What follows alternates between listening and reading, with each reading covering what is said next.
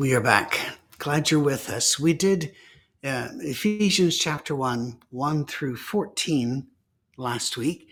So we're going to finish Ephesians 1 and get as far through Ephesians 2 as we can. All right. We have to rush because we're trying to get through the entire New Testament in the order it was written. So here we go. For this reason, he says, as he starts in verse 15, which means read back ahead. And we talked about those last week Jesus is a deposit, or the Holy Spirit is a deposit guaranteeing our inheritance until the redemption of things, um, all of these things that are God's possession. So it's it's all good news, and He keeps giving good news here. For this reason, ever since I heard about your faith in the Lord Jesus and your love for all people, I've not stopped giving thanks for you, remembering you in my prayers. I keep asking that the God of our Lord Jesus Christ, the glorious Father, may give you the spirit of wisdom and revelation so that you might know him better. Just very quickly uh, wisdom is not knowledge, knowledge is facts and figures. Uh, it's it's the raw data of the world. Wisdom is in how you apply it. So he's asking them to apply their salvation where they are, with what they have, with whoever is there. Learn the wisdom of actually acting out Jesus wherever you are. what a what a challenge. But think of the freedom that gives us.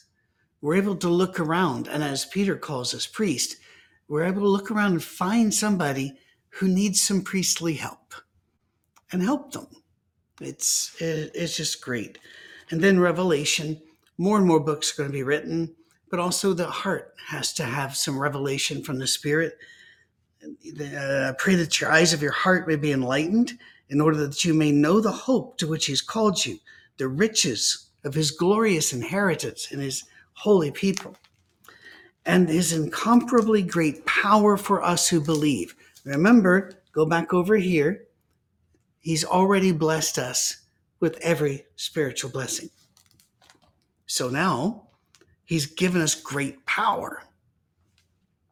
Do you feel powerful? Ah, well, he's going to explain what kind of power it is. The there we go. His incomparably, his incomparably great power for those of us who believe. The power is the same as the mighty strength he exerted when he raised Christ from the dead and seated him at the right hand in the heavenly realms, far above all rule and authority, power and dominion, and every name that is invoked, not only in the present age, but also in the one to come. God placed all things under his feet and appointed him to be head over everything for the church, which is his body, the fullness of him who fills everything in every way. Wow. So, what kind of power? I told you I'd get back to that. You have the same power in you, resident and promised, that uh, present and future, that was used to raise Christ from the dead and to set him above all other names, authorities, and powers in the universe, and to make the church his body. The power to raise the dead, to adopt all of us, to blow him past all layers of power to the very top. That's the power God has given us. Which means I don't need to be afraid of Fred, who lives two doors down, or of Veronica, who lives next in the next neighborhood. I don't have to be afraid of my boss. I don't have to be afraid, you're getting the point, of the kids on the bus because you you've got power. Now the world may not see the power. When they crucified Jesus, they thought they had the power. They could not have been more wrong. And so when they mistreat you, they may feel like, haha, that's proof we have more power than you and we're better than you. No, it doesn't. You have a power, but that power also gives you something else. And that is if you know that you're headed for heaven, if you know that you've already got all spiritual blessings in Christ, and if you know that you will be lifted up above all these other powers, it gives you a confidence in living and a peace in dying. There, it, it always bothered me. It was a brilliant show, 24. Uh, just if you haven't seen it, I'm sure it's out there streaming somewhere. Uh, but it always amazed me. You know, here in the nuclear codes, the terrorist says, "Hand them over to me, or I will shoot your kid, or I will shoot you." And the people cried, "Okay, here you go." So they they give them the power to kill tens of millions to save their life or the life of their child. That never made any sense to me. Of course, I've never been put in that position, uh, but never made any sense. Why would you want to live that much that you would trade tens of millions of lives for yours? There are people like that. We call them psychopaths. Sometimes we call them politicians, but psychopaths wouldn't mind trading 10 million of your lives for theirs. But we're not psychopaths. We are people of Christ with every blessing already given. So we don't have to be walking around fearful. And Christ, by the way, is head over all things to the church. Not me, not you, not a group of men that meet in a small room. No, Christ is the head. We are his sheep, his people. It's good to remember that ever so often. Chapter 2. And again, wish there weren't chapter breaks, but we have them. As for you, who were dead in your transgressions and sins. Very briefly, the word death is a complex word, uh, especially during this time. Some of you who watch The Princess Bride, I'm doing old shows and movies, aren't I? Um, years and years ago, what is it, 30, 35 years now? Uh, they did mostly dead, you know, and that was a comedic thing. But here, it meant dead as in dead hearted, uh, but it mainly meant separation.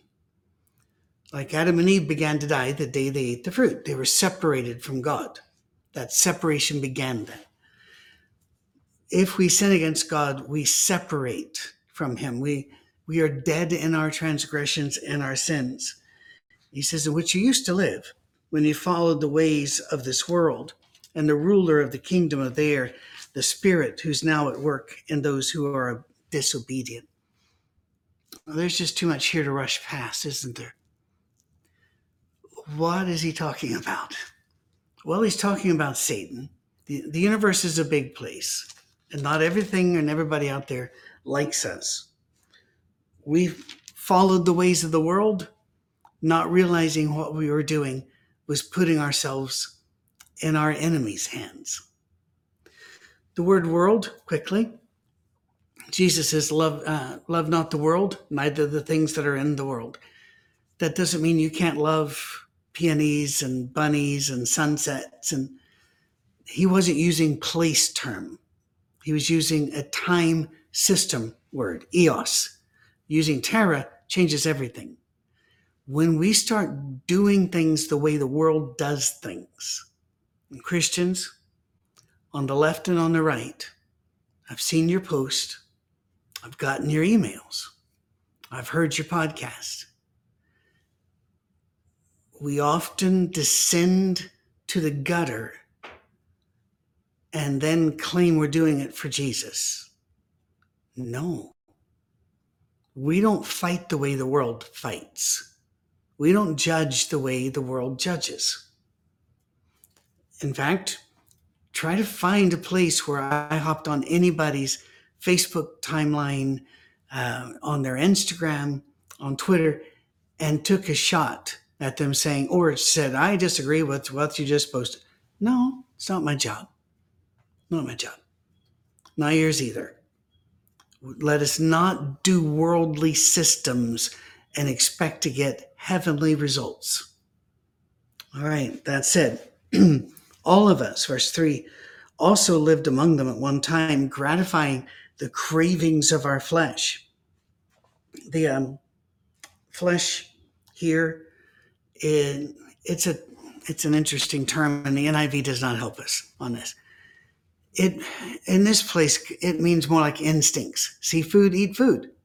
See opportunity for sex, have sex. Have an opportunity, rob, rob. That's what the flesh is, and being driven by your desires.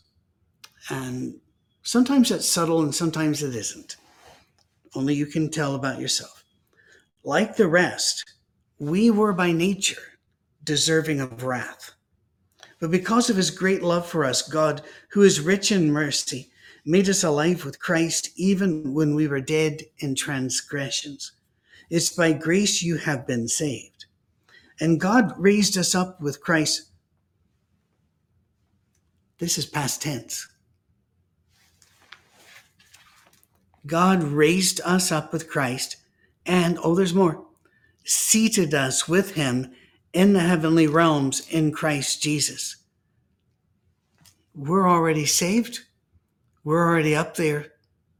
We are living in a now and a then reality. Every time I am around physics, people and they're talking about time as a construct, I just smile because it really is. We just assume this has to happen, then another thing happens, then another thing happens, without understanding universe is bigger than that. And God said, Yeah, you're down there, but you're already up here too. That's pretty cool. Past tense. See, paying attention in English class would have would have really helped a lot of us, I think. In order that it, in the coming ages, he might show the incomparable riches of his grace expressed to us in his kindness in Christ Jesus. Did you catch it? We have been seated in heavenly places so that future generations can know about the love and kindness of Christ. So, with that assurance, we are free now to speak, serve, love, sacrifice, give. We're free to do without because we already have. And people then seeing us will see Jesus. And of course, that's a game changer at every level. The last verse here, the last two uh, in that paragraph For it is by grace you have been saved through faith. And this is not of yourselves, it is the gift of God, not of works, so that no one can boast. For we are God's handiwork, created in Christ Jesus to do good works. We were created to do good works, which God prepared in advance for us to do. He set this entire system up so that the system reacts to good works and that we are prepared to do good works. That's what makes things work. I mean, as human beings, we are incredibly foolish. We'll tell people don't drink and drive, and yet bars have parking lots and stores sell cold beer. We will say, you know, marriage is, is, is fine and you raise your children but then divorces, then, uh, and I know a lot of you have gone through this and it's not your fault. And those, when it was your fault, you've repented. We're not beating you up. As Paul put it, we're all there. We were all there. And Christ took us from there to there. It's already happened, so go do good works. When our Safe Harbor church uh, took a suggestion from one of our 12 uh, year old members, to gather new or as new winter gear for the poor, we sent it out on, on a Sunday morning and let other people know about it. It was astounding how many of you, whether it was just one coat that you had and you took it over to a local charity, or whether it was like us, it was a truckload full. Uh, in fact, two truckloads full by the time I got done everything. Or if it was Spokane, where they're still giving them uh, we keep hearing these stories. Yay! That's exactly why Christ created us, is to do good works. So let's go do them. And we can do them because the barriers are down. The barriers in Paul's time were Jew and Gentile. He could have picked other barriers, you know, Romans and uh, non citizens, but he's trying to help the Jesus people come together here. Remember formerly that I, the you that were Gentiles by birth and called uncircumcised by those who call themselves the circumcision, which is done in the body by human hand, remember that at that time you were separate from Christ, excluded from citizenship in Israel, and foreigners to the covenant of the promise, without hope and without God in the world. But now in Christ Jesus, you who once were far away have been brought near by the blood of Christ. Well, you're in. Jews haven't been kicked out, but you're in. We're all brothers and sisters now by the blood of Christ. And it's just a, it's amazing. Now, we, we've always been foreigners. My dad told me years ago, because he knew I was going to travel and be on my own and left early. He said, whenever you get over there, wherever there is, don't fall in love with a local girl. Because wherever, if you marry somebody from another country, one of you will always not be home. There's, there's some wisdom in there. Then you know, Cami will always long for the mountains of Colorado. I'll always long for the islands of Scotland. And yet we've done all right for ourselves. But I get the, uh, growing up, we moved all the time. So I know the concept of being a foreigner. You, you're a foreigner if you go from, let's say, southern Indiana in the seventh grade to Los Angeles in the eighth grade, you're the foreigner. You're going to feel like you've landed on a strange planet, and they're going to think an alien has landed on theirs. So it doesn't have to cross national lines. Just be aware okay, we used to be a foreigner like that with Christ. We're not now. I might feel out of place where I am, but I'm in place with Him. I'm at home already. He himself is our peace, who has made the two groups, Jew and Gentile, one, and has destroyed the barrier, the dividing wall of hostility, by setting aside in his flesh the law with its commands and regulations.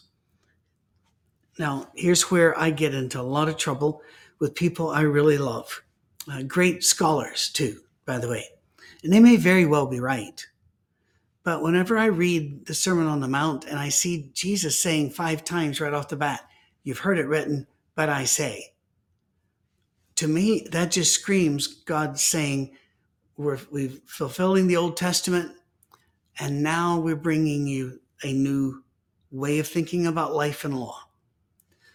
The um, the friends of mine that I mentioned sorry, getting all dried up here. Um, they like to say, no, no, no. He wasn't removing the old law. He was just showing what the old law really meant to say. Well, to me, that's problematic on many levels. And then you come here, and he sets aside the laws and the commands in order to bring people together you might have a law or a command that didn't come directly from Jesus. It came from some people that spoke for him, maybe in your church or in a book you read. And slowly that has become a law in your life and now allows you to, to separate from others who don't have that law, that wall. Don't do that. Jesus came to pull those down. It's sometimes it's all right to say, you know, that's what they do and that's okay but we don't do that. And here's why. You know, just to then make your explanation, but do so making sure that you never exclude the other. We invite in the other. We love the other. It's what the Gospels are all about. So, in one body, he reconciles both of them to God through the cross, through which he put to death their hostility. He came and preached peace to you who are far away and peace to those who are near, peace to the Gentiles, peace to the Jews. Calm down, hug it out. You're one family now. For through him we both have access to the Father by one Spirit. We all have the same Father. Children don't get to decide who else is in the family. I'm really glad about that because I had three older sisters, and I'm pretty sure the vote would not have gone my way but God's vote has. And you're already one of His. So treat everybody else with respect, kindness, love. Consequently, he says, and this is going to be a shorter than usual lesson, but we don't want to rush through. Consequently, you are no longer foreigners and strangers, but fellow citizens with God's people and also members of his household, built on the foundation of the apostles and prophets, with Christ Jesus himself as a chief cornerstone. In him, the whole building is joined together and rises to become a holy temple in the Lord. And in him, you too are being built together to become a dwelling in which God lives by his Spirit. Oh, so much. And again, while you may not be at home in this world, you are a foreigner and a stranger to the world, you are at home with God. And Paul here says, listen, we know, you know, other people have gone before us, the apostles, the prophets. We know they have built this thing, and our job is to continue to build it. But it's also nice to remember, as Paul says, we are being built. We are being changed. That last, you two are being built together. Together. God did not save individuals. Oh, it's absolutely true that if an individual reads the scripture, comes to faith in Christ, wishes to be baptized, is baptized, that individual is saved. That's not what I'm saying. He did not save us to be individuals only. We're part of a community. Some of you who watch these are very isolated. And so this has become your community.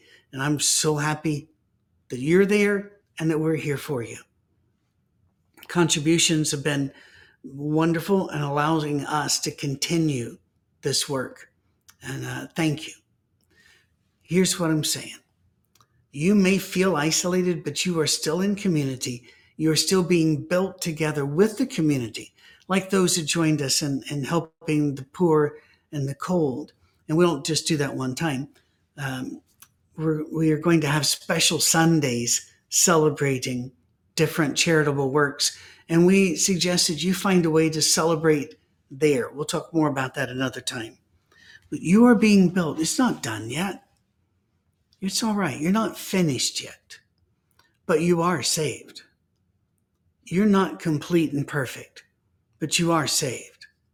You will struggle and feel like a foreigner who has no power in the world, but you got all the power and you are saved. Sometimes we just need to re- remember that, don't we? We need to keep it in our minds. Now, last thing before I let you move on, briefly mentioned uh, in January, we're celebrating one generation away there at the soundstage for all of the hard work they do uh, for the poor and it's amazing. Very lean machine too. If you give a dollar there, it goes to the work. It it it isn't frittered with at all. It doesn't fall into many pockets.